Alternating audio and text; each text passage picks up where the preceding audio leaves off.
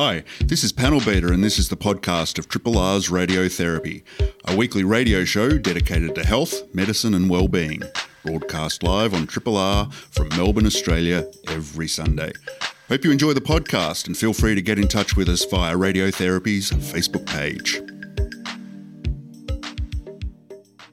Welcome to Radiotherapy. You know, sometimes you read a book that just wraps its arms around a subject and puts into words so eloquently the thoughts and ideas you've been stewing on for a while.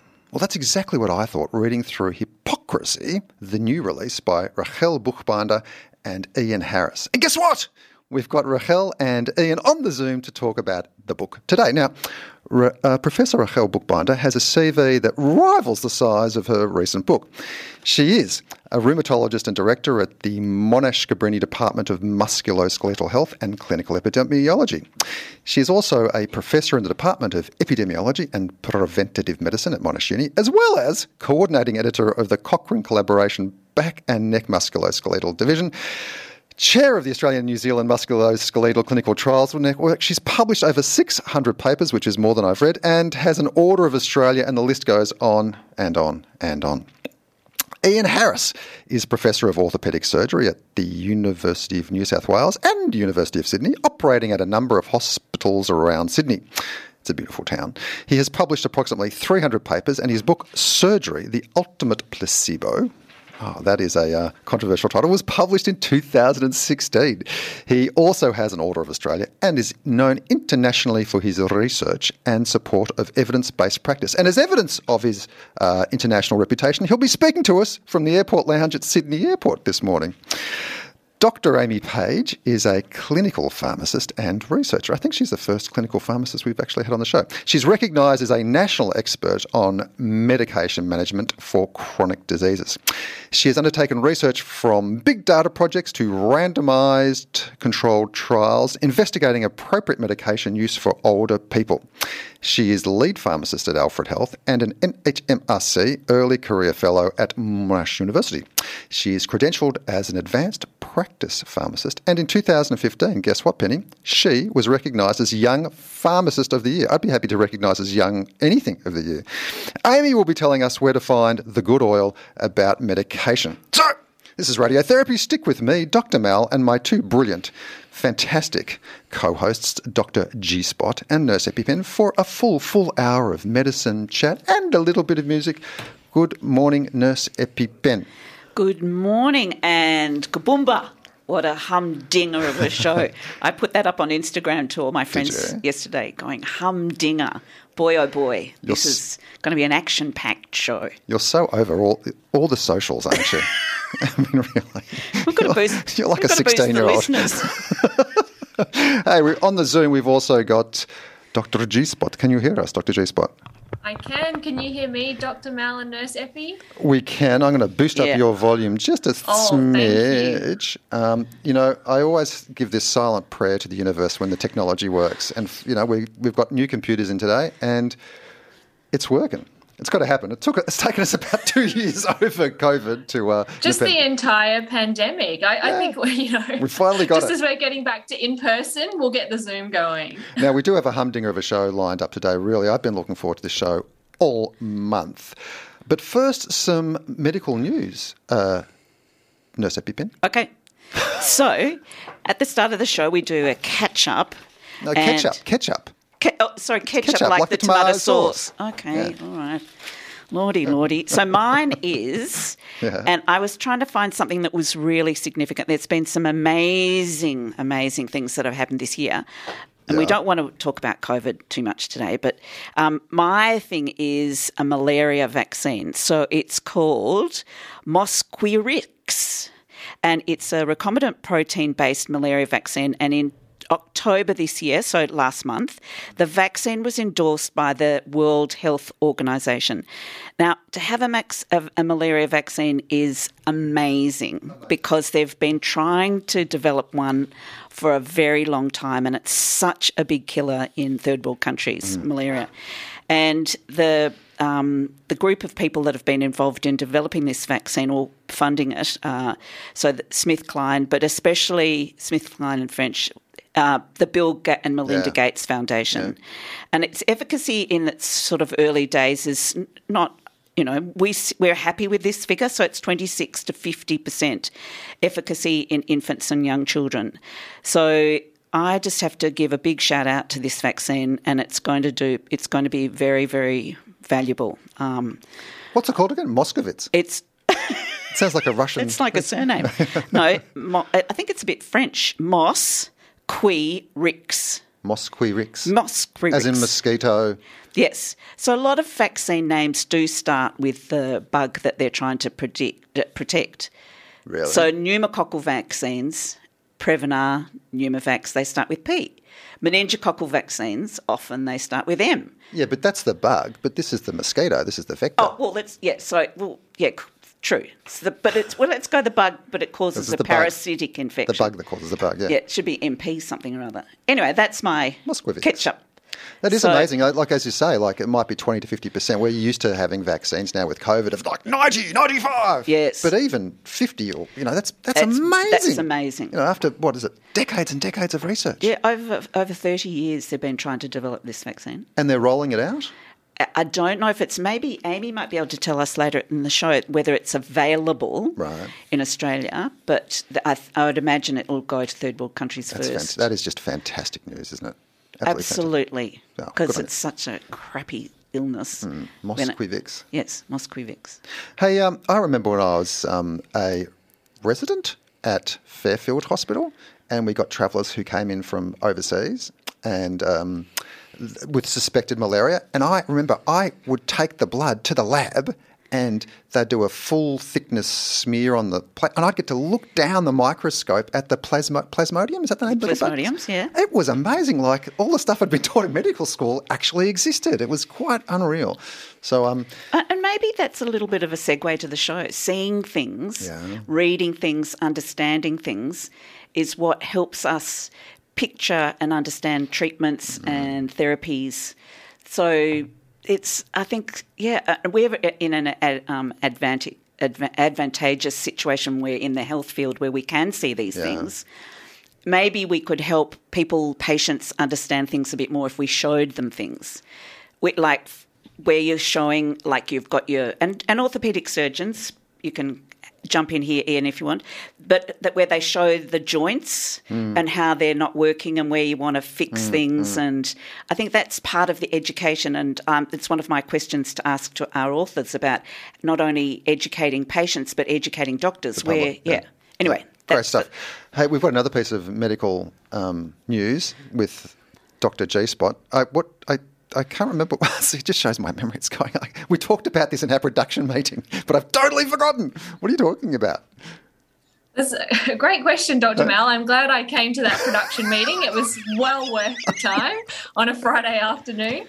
Um, I'm very excited to report that um, our chatbot kit, who oh, I've mentioned right a number of times throughout um, our show in the last year, yes. um, had uh, had their first birthday. Uh, so we had a bit of a party on social media this past week, and Kit is the world's first positive body image chatbot. That's we know right. that a lot of people were struggling with body image and eating issues throughout the pandemic, and that continues on. Mm-hmm. And I'm very proud to say that Kit has spoken with over twenty thousand people. Oh, do, do, do, hang on, command bold underline twenty thousand people. 20, that is amazing.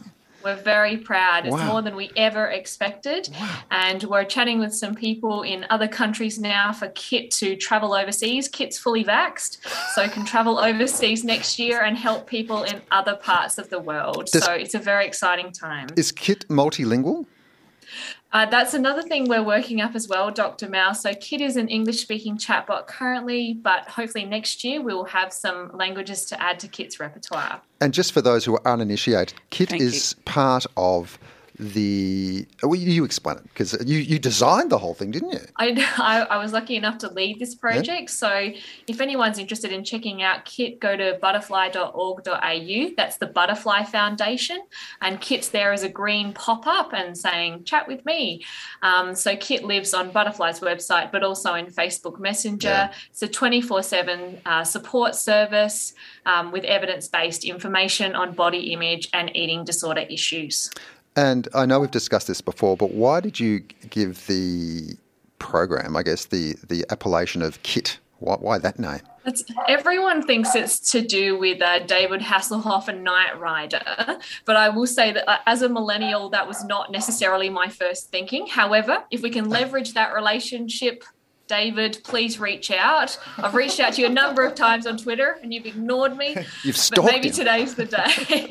um, but it was basically we just uh, we went through a load of different names and and people really love the name Kit as something short and friendly. And the green character on um, Butterfly's website has been a real hit. So I'm really really excited to to see Kit evolve over the next year. Muzzle tov. Great stuff. And I do apologise. you. Oh, you, you might recall during that production meeting, I was flaked out on my bed after a really hard day of work. So I wasn't. That's ta- what you said. I, I don't know. I don't know if Nurse Effie Pen and I quite believe that. But it was uh, a, and a hard day of work for me is what, about two hours, you reckon? Ethiopia? Yeah, that's about right. Very right. stressful. My coffee was off and everything. This is a podcast from Triple R, an independent media organisation in Melbourne, Australia. Triple R is listener supported radio and receives no direct government funding. If you would like to financially support Triple R by donating or becoming a subscriber, hit up the Triple R website to find out how. We are um, so fortunate to have on the Zoom uh, Professor Ian Harris and Professor Rachelle Buchbinder. Guys, thanks for coming on the show. Can you hear us? Cross Yep. fingers. Yep. Because I mean, I, I, both of you have got the same background, which is either you're both staying in. hang on, it's Lago di Como, isn't it? Somewhere in Italy. Yeah, Yep. They're, they're staying together. they're staying together. is it is it Lake Como in the background? Yeah. The book. We wrote the book there. Ah. Do you know? So it's, It's the Rockefeller Foundation is the building that you see. Just before we get into the book and how much, um, well, we all enjoyed it, I've just got to say something. You applied for a, a Rockefeller grant to go to this little, or this this large palace, basically on Lake Como to do a project. This is about what three years ago, was it? 2018. 2018. 2018, that email came across my desk, and I thought, I'll apply for that fellowship. That sounds really good. And then a mate of mine said, Do you know, Rachelle Buchbinder's applying for it? And I thought, okay, I'm giving up. I'm not even in the competition anymore. So I do know about it. That is an amazing place. And it, it actually, you came out of it with this book. Tell us about the book Hippocrasy. Why did you write it? okay. Um, it, it, I guess it, it's fair to say it's it's spun out of another book. Uh, my my first book is um, along similar lines, looking at surgery. It's called Surgery: The Ultimate Placebo, and it's basically a look at the lack of effectiveness of surgery and a lot of surgery we do. So it's a little bit of a you know evidence based uh, look at that. But after that, pretty quickly after that, that was released in 2016. I uh, thought I really would like to broaden this and do a book on medicine in general.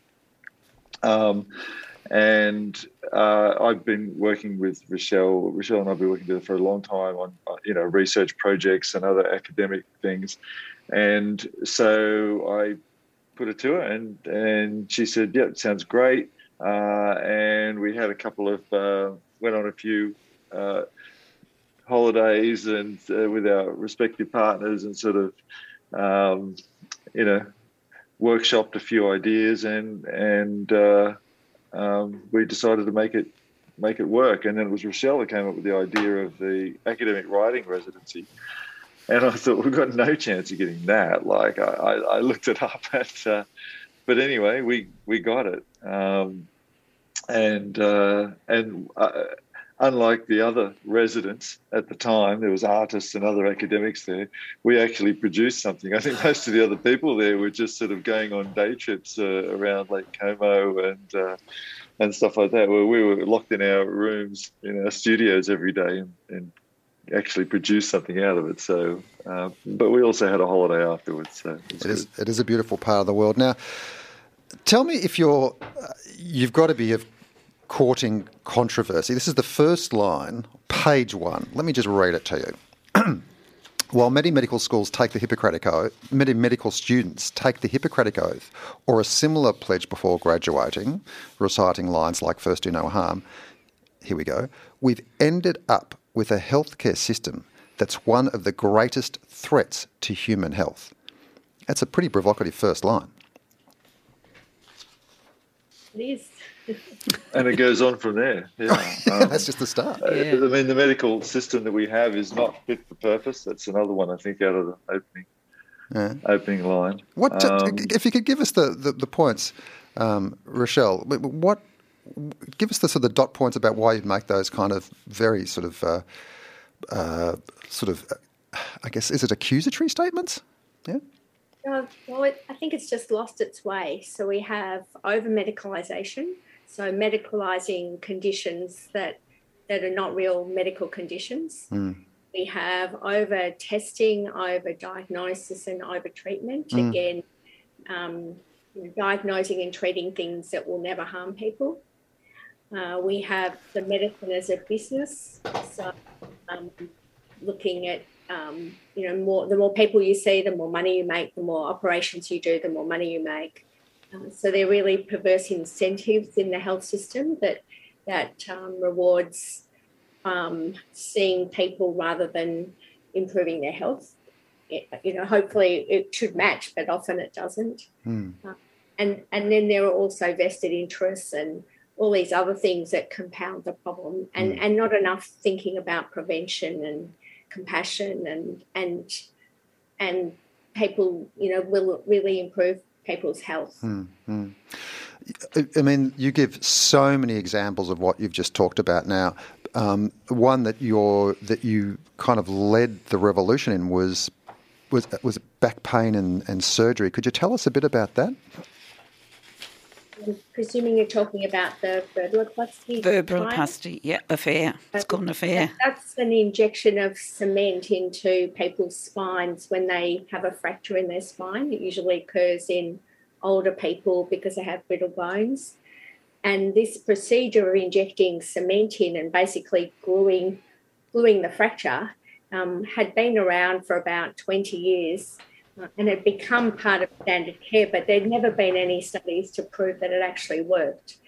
Um, and when we started the study, we thought probably it did work, but we were worried about the harms, particularly fractures in in the vertebral bodies above and below because of the change in you know sticking cement into someone's spine just sounds so drastic. Mm. Uh, so when we we did our study and another study in America was done at the same time, and we found that it was absolutely no better than, than placebo. So, pretending to inject the cement, people got better um, at the same time and by the same amount. Uh, and we also know that there are, is a lot of potential harm from the cement. So, our study did, did show a trend towards increasing fractures, but we didn't have enough power in the study. Um, but there are lots of case reports of people becoming paraplegic because the cement leaks out from the um, vertebrae into to press on the cord. Uh, there were uh, reports of the cement travelling to the heart and going right through the heart, and people needing to mm. have an operation uh, and dying and, mm. and due to pulmonary emboli. So mm. lots of potential for harm. And there are now five trials, all have, all have demonstrated the same thing. But but um, unfortunately, the, the treatment continues on. And, and even I was uh, interviewed by someone on Friday in Denmark that where one of the trials were, uh, which showed it didn't work. But the people who even did the trial still believe it works and still do mm. the hmm. procedures. Mm. On, I, I, know this because I was just looking at it before. Page 44 of uh, your book, you talk about some of the reasons why treatments that we know don't work are still being used. Could you could you could you run through those for us? Because I found that particularly fascinating from a psychological point of view. Yeah, um, a lot of it is because we practice based on um, a lot of uh, human uh, ways of thinking. In that, if we see people get better after we treat them, hmm. then we tend to attribute that improvement to what we've done and that's a very human thing to do. It's it's normal for this logical fallacy of post hoc ergo propter hoc. You know, it follows, therefore it is because of. That's a that's a heuristic or a shortcut that's been wired into humans, which got us, you know, evolutionarily as far as we've come. But uh, it's not very scientific. And it's a little bit like um, Daniel Kahneman's Thinking Fast and Slow as well. And if you took vertebroplasty as an example and you said to somebody, oh, your vertebra's crushed because uh, the bones are soft, we're going to put cement in there and harden it. You go, fantastic, great. Mm. You know, without thinking about it, how, how could, you know, no problem. Mm. But when you actually think about it, you go, well, what if the cement leaks out? What if it makes it too hard and it actually causes damage to the other things? And what if the person was going to get better anyway? Uh, you know, and then you go, oh, hang on a minute, maybe it doesn't work. Um, and it's the same thing. And, and with a lot of what we do, um, we're no different to alternative medicine practitioners, homeopaths who see people get better. And homeopaths believe in what they do because they see people get better. And we we tend not to. Uh, the opposite is because we believe that we tend not to believe high quality scientific studies that were done somewhere else by somebody else. Um, a classic example that I often use is knee arthroscopy, where you know a very high quality placebo study was done in Finland, and the surgeons in Australia were like, "Well, I, I don't know, these guys are like they must be hopeless, or they're they're different to me, or the patients uh, over there are all different. You know, they're not not the same as Australian patients. So it's, it's very easy to dismiss that kind of thing and to say, but when I treat people, they tend to get better. And that's what I used to think as well. Mm. Um, and what happened with me very early in my practice is I used to see my knee arthroscopy patients in the anesthetic room just before going into surgery, mm. and I'd say, "Oh, how are you going? You know, how's your knee going? Really good. Yep, no problems." Mm. and, I'd say, "Oh, uh, uh, so like, is it giving you any pain?" No, no, no. It's been really good. Well, uh, why are you here? You know, they're kind of like, yeah. "Well, you know, you booked it. and I thought better have it just in case." And uh, and and there was just all these patients who were just getting better being on the waiting list. Um, and that kind of jogged me into thinking maybe there's something else to this. That's that reminds me of one of the professors at medical school used to say the tincture of time. It always, you know, that you just sprinkle in a bit of time, and it can actually make a big difference. EpiPen. Um, so one of my questions is around research, and I think uh, you sort of alluded to it, Rachelle, talking about you didn't have enough power to show a difference in, and so hence power to determine whether the effects were from chance or they were real um, didn't doesn't get published, and then and so that's one little part of research. The other part is getting a negative study, so it's not what the researchers predicted, and then we and then they don't get published because it's a you know it's a negative study. And you infer in the book about publication bias. So, my question is around are we doing better with publication bias in the sense that we, we as researchers want to get the papers published so it develops, becomes part of the um, evidence based care that we give patients.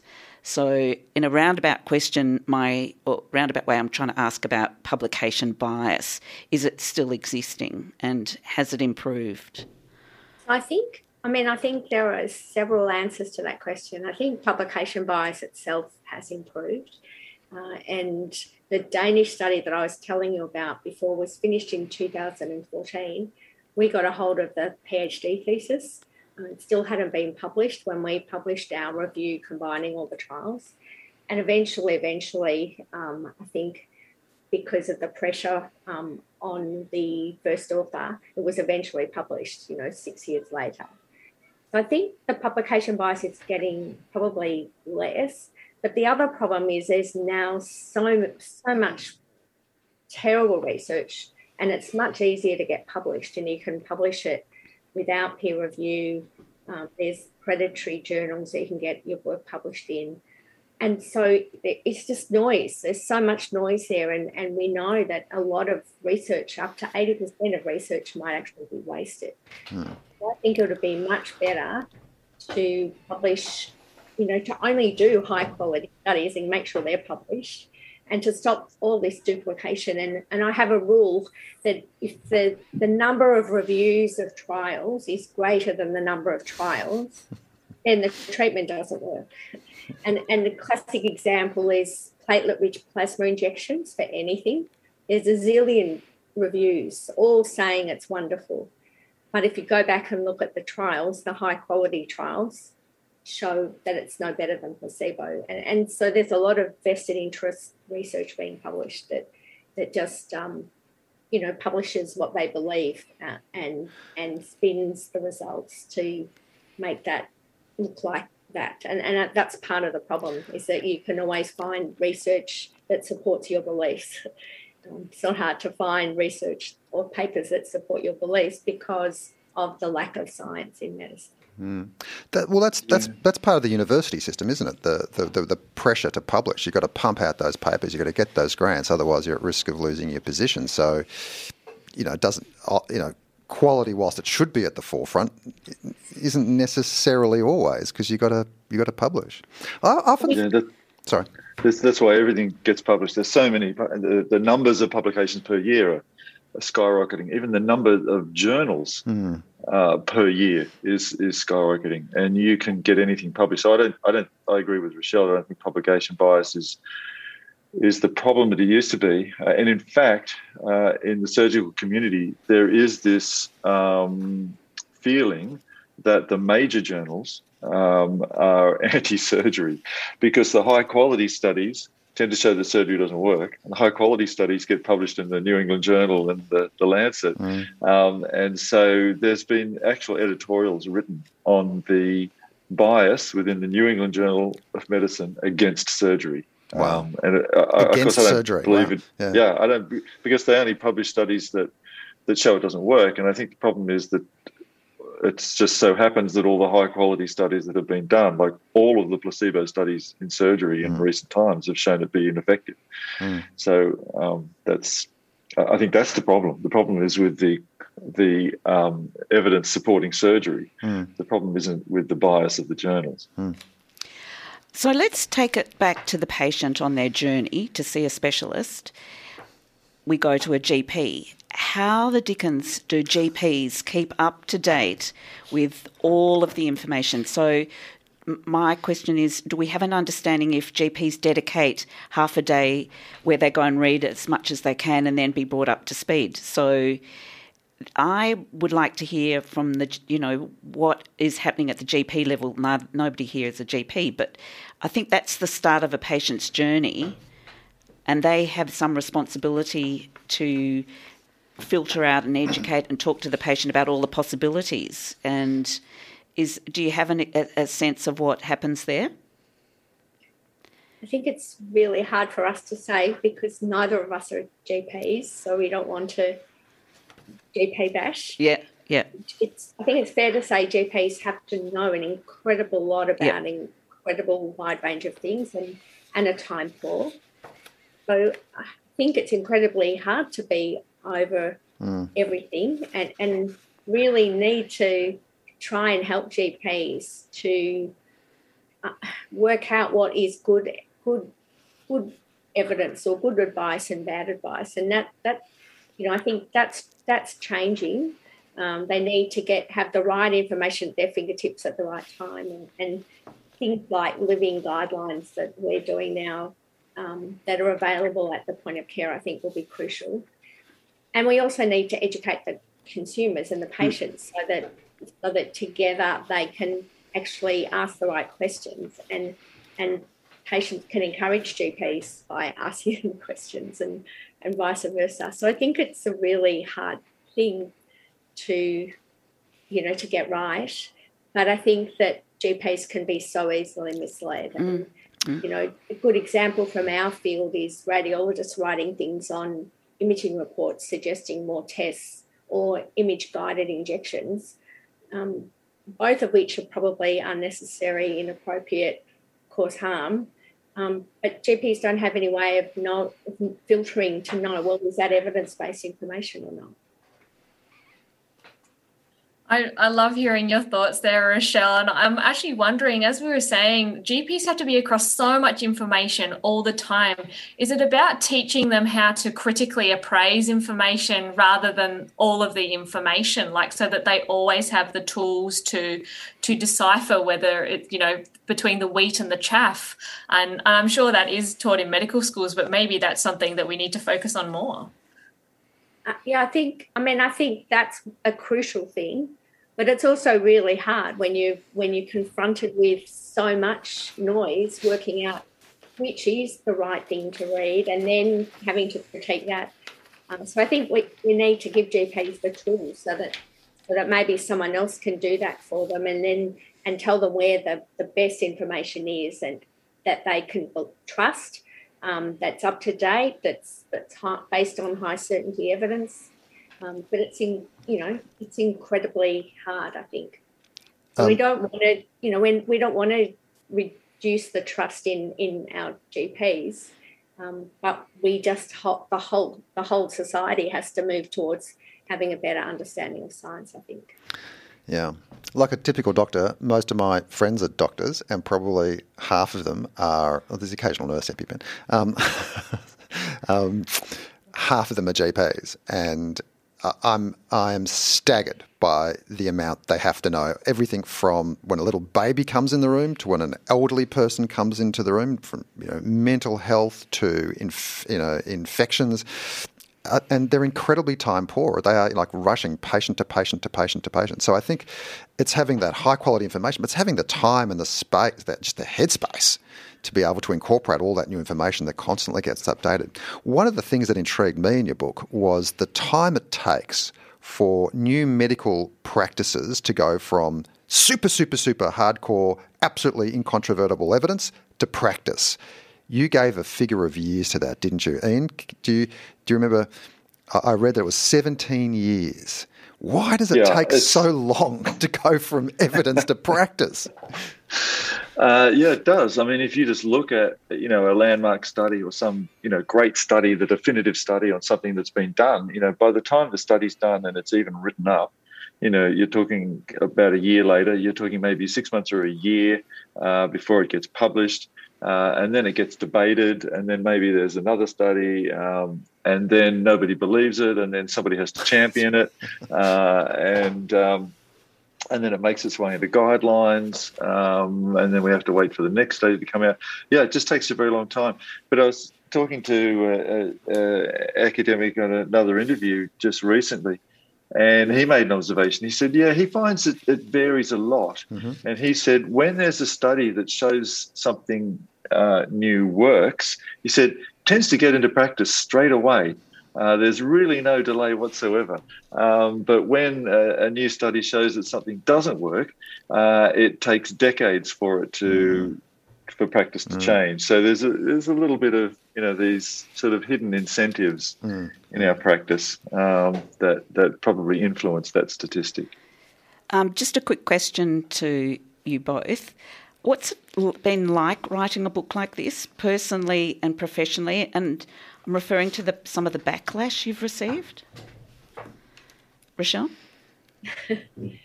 uh, well, I mean, firstly, it was fun to write the book um, we learned a lot. We had, I mean, we we're just you know, we're just a rheumatologist and orthopedic surgeon, but we wanted to write about a range of things in the book, and we had to check all the facts, and and so that was that was a bit stressful to make sure that we actually got the right balance and we had our facts right.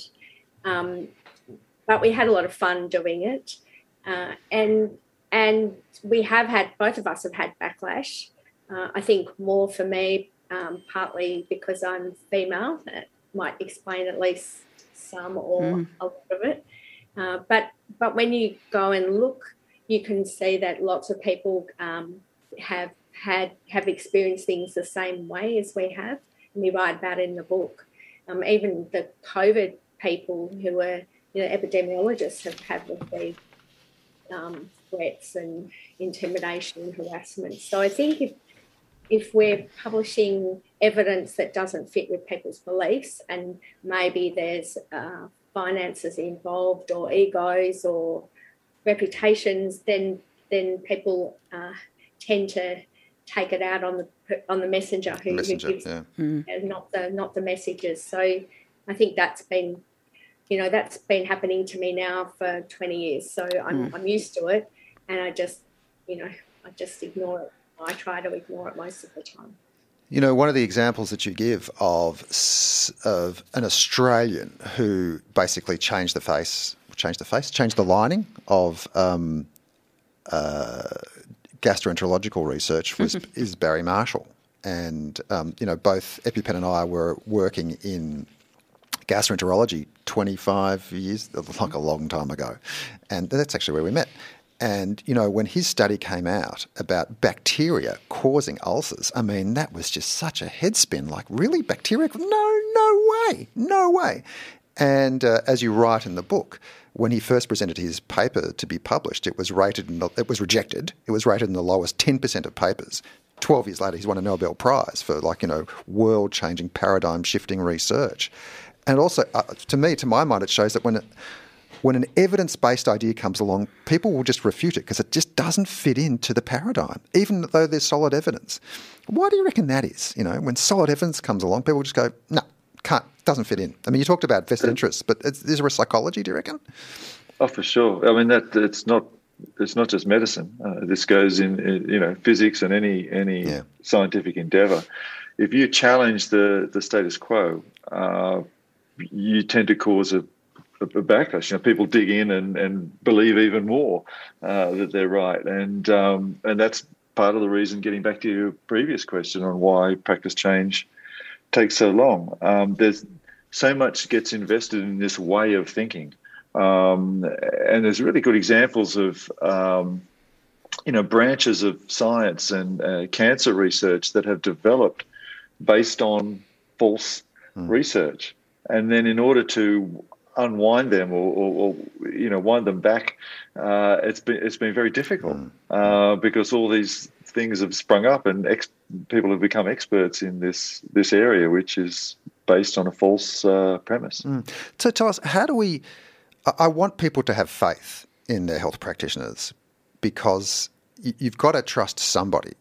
Um, because otherwise, it's just this huge pool out there of conspiracy theories and dodgy websites and social media how do how do you how do you walk that line with this book about saying, hey, look, you should trust medical people um, enough so that you don't go off into that other sort of netherworld of, of conspiracy theories. Were you conscious of that?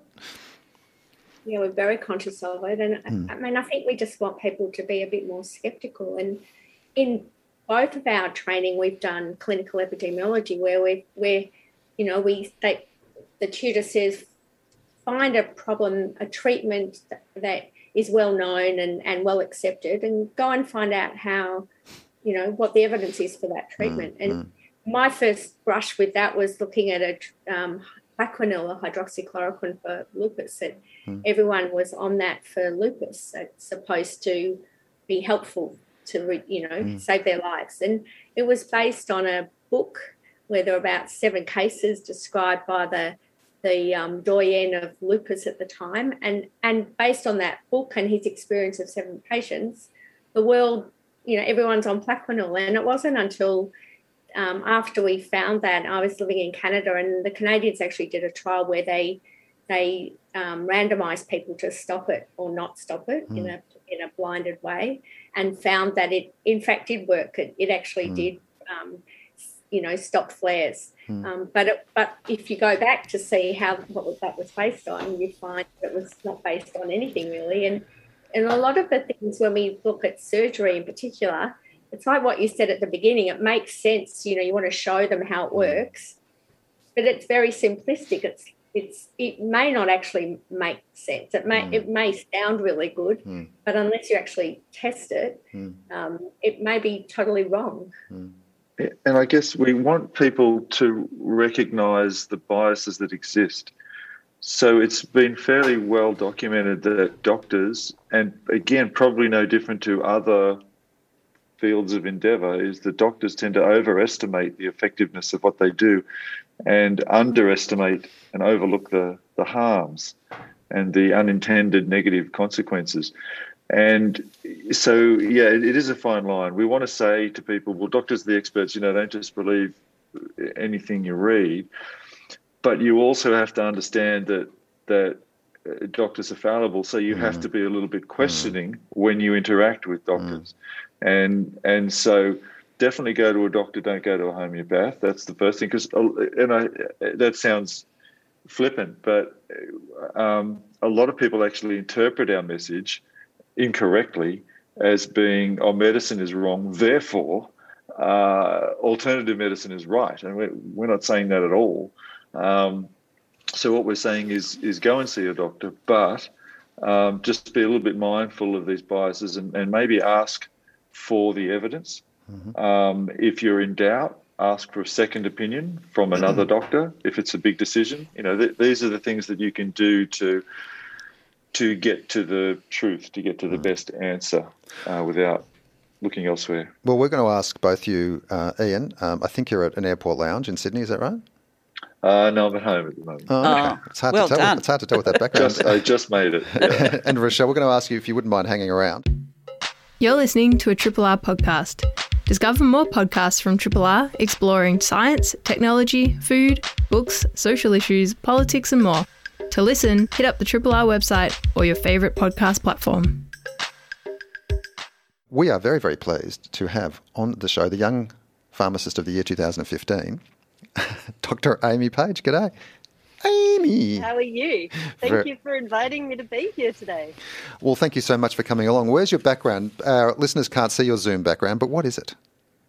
Uh, that's just the view out of my kitchen window. Uh, You've got sheep in your in a suburban house. Uh, I'm in rural Melbourne, if you believe such a thing exists. really? out in the Dandenong Ranges. That is absolutely beautiful. Absolutely beautiful.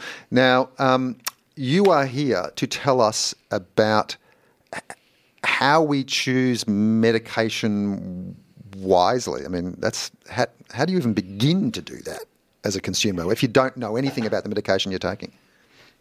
Great question, because the hardest thing of, of all is to ask questions about what when you don't know what questions you should be answering, asking really. Well, yeah. So, what do you tell people when they say, "How do I? How, what do I? Where do I start?" Google. Yeah, there's actually really good resources on the NPS website for choosing wisely. Yeah. Um, which actually give you five questions that you should be asking every time you're considering taking a new medication or a new test or treatment. So that's actually probably the best spot to ask because they're just five standard questions that you can always ask. Um, oh, hang on a second. Hang, hardest... hang on a second. I really want to know what those five questions are. What are they? Let, I knew you'd put me on the spot. I was thinking I should have Googled it before I uh, said something. well, we could try and guess. Um, do I need it? Uh, where do I get it from? How much does it cost? What are the side effects? Side effect, yeah. What, is there? Yeah, ev- is this? Is there evidence for this? Is it the best treatment, or what will happen if I don't get the treatment? Ah, yeah. Um, because as Ian and Rachelle said earlier, you know, it's not always that you actually need treatment for something. Mm. Um, so sometimes not taking something is actually safer. Mm. Um, and I guess it's really something that's becoming more and more of a concern because we've got more and more people taking multiple medicines as far as from a pharmacy perspective. We've got more and more people taking five or more medicines every year. Um, that number is, you know, it's about a third of older people, depending on how you actually count how many medicines somebody's taking, that are taking five or more medicines each day. And it's really easy to escalate that number of medicines yeah. really, really quickly. Yeah. I had an idea, call me stupid, that you know how we, you know, when you, prescri- you prescribe a medication, like like you say to patient, you say to nurse EpiPen, start taking this on Monday. You also have a stop date. You know, so like you know with antibiotics that's easy because that's like seven days or ten days or whatever. But if it's like a, a more longer term one, you say, well, maybe we won't stop it in a month, but we're going to review it in a month. Does that happen? Not often enough. There's actually a really big push for that to happen. So in the field of deprescribing, which is where a lot of my research has been, that's actually, the, which means uh, the process of actively stopping a medicine in consultation with a health professional.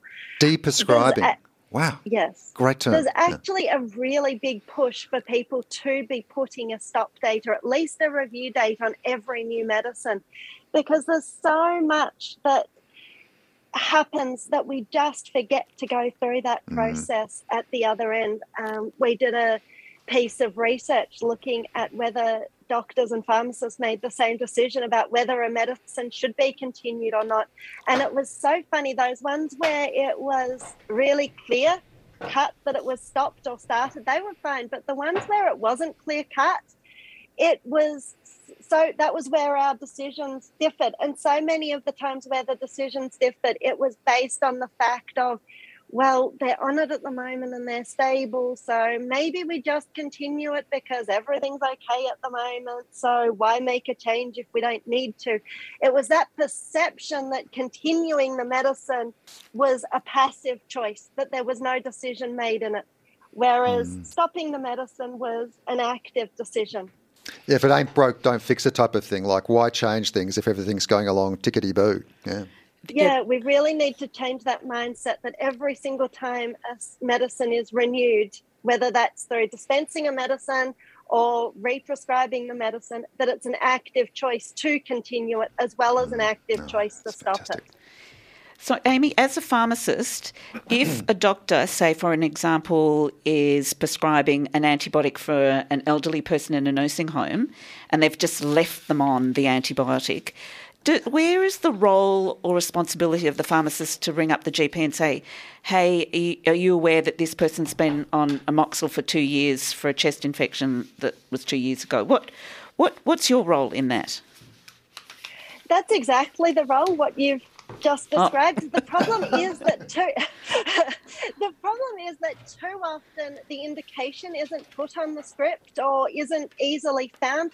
So, in the randomized controlled trials we've done of deprescribing where we're actively making an assessment on every single medicine to ask, should this medicine be trialed for deprescribing?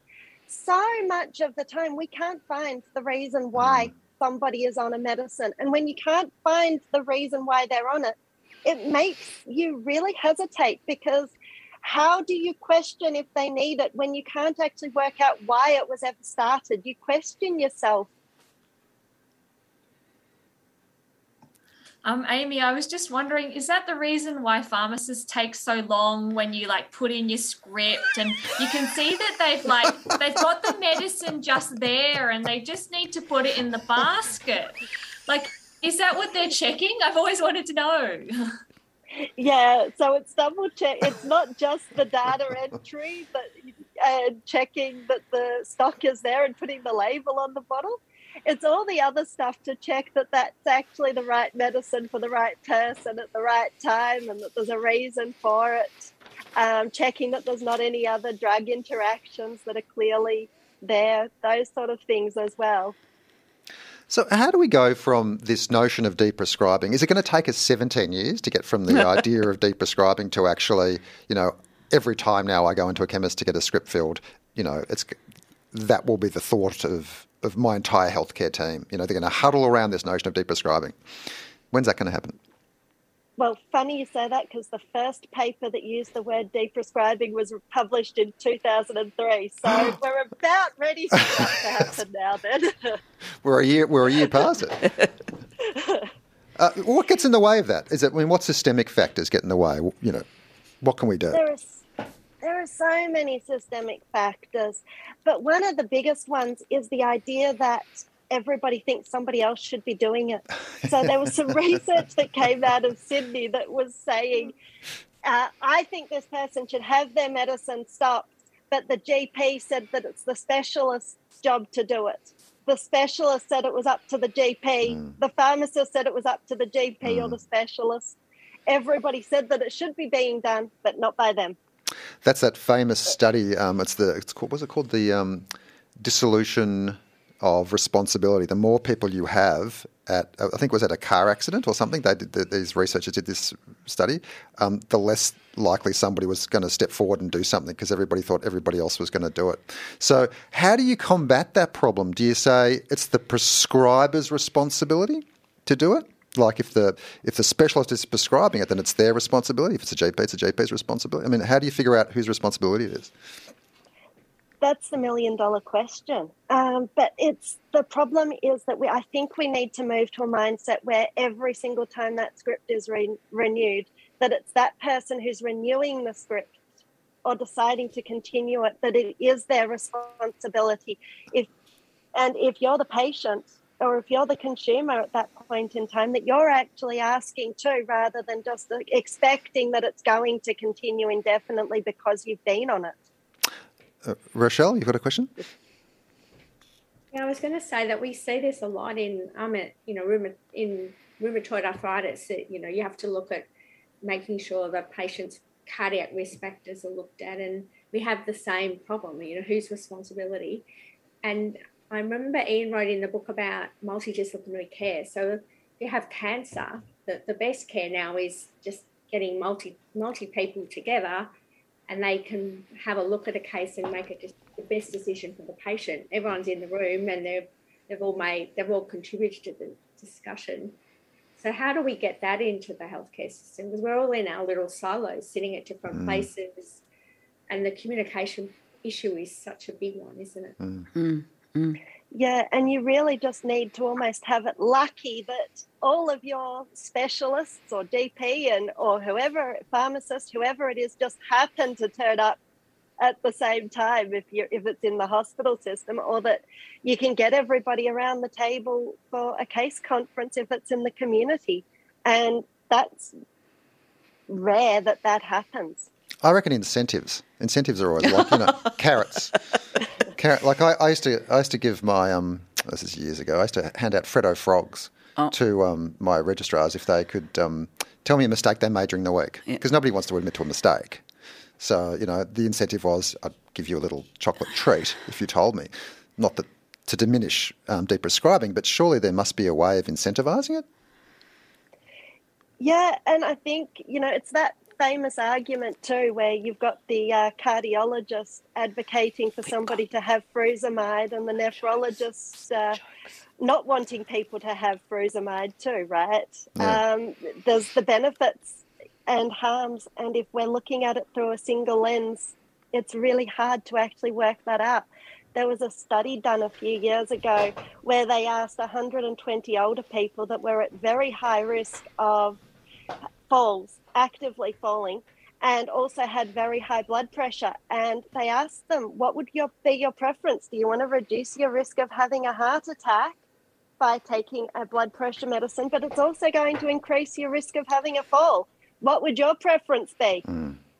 And it was about half of them who said they'd prefer to take the antihypertensive, and half of them who said they wouldn't take the antihypertensive. I mean, that is just such a great example of giving patients the choice. you know, like they're the person taking the tablets. You know, let them have the choice. I think you know, there's this sort of um, uh, the, the patriarchal system, not patriarchal, the um, hierarchical. The you know, when you tell somebody to do something, not patriarchal, paternalistic. Paternalistic. paternalistic. Uh, idea is just so old fashioned. You know, give patients the choice. I mean, think, yeah, that, that is fantastic. So that's one thing we can do. I'm very conscious of the time we're about to run out of time. Oh my goodness, we are. I better rush. Um, Amy Page, thank you so much for coming onto the show. Um, it's great to have you here. We're going to talk much more and more about it. Thank you so much to Rachelle Buchbinder and Ian Harris for coming on the show too. Great talking to you guys. Good luck with the book. The book's called Hippocrasy. Go out to your bookstores and get it. Thank you, Dr. G Spot, for coming on the show all the way, zooming across from South Australia, crossing that border, hard border, soft border, not quite sure. And thank you, Nurse EpiPen. Hi. This is Panel Beater. Thanks for listening to the podcast of Triple R's Radiotherapy, a weekly radio show dedicated to health, medicine, and well-being. Broadcast live on Triple R from Melbourne, Australia, every Sunday. Hope you enjoyed the podcast. Feel free to get in touch with us via Radiotherapy's Facebook page.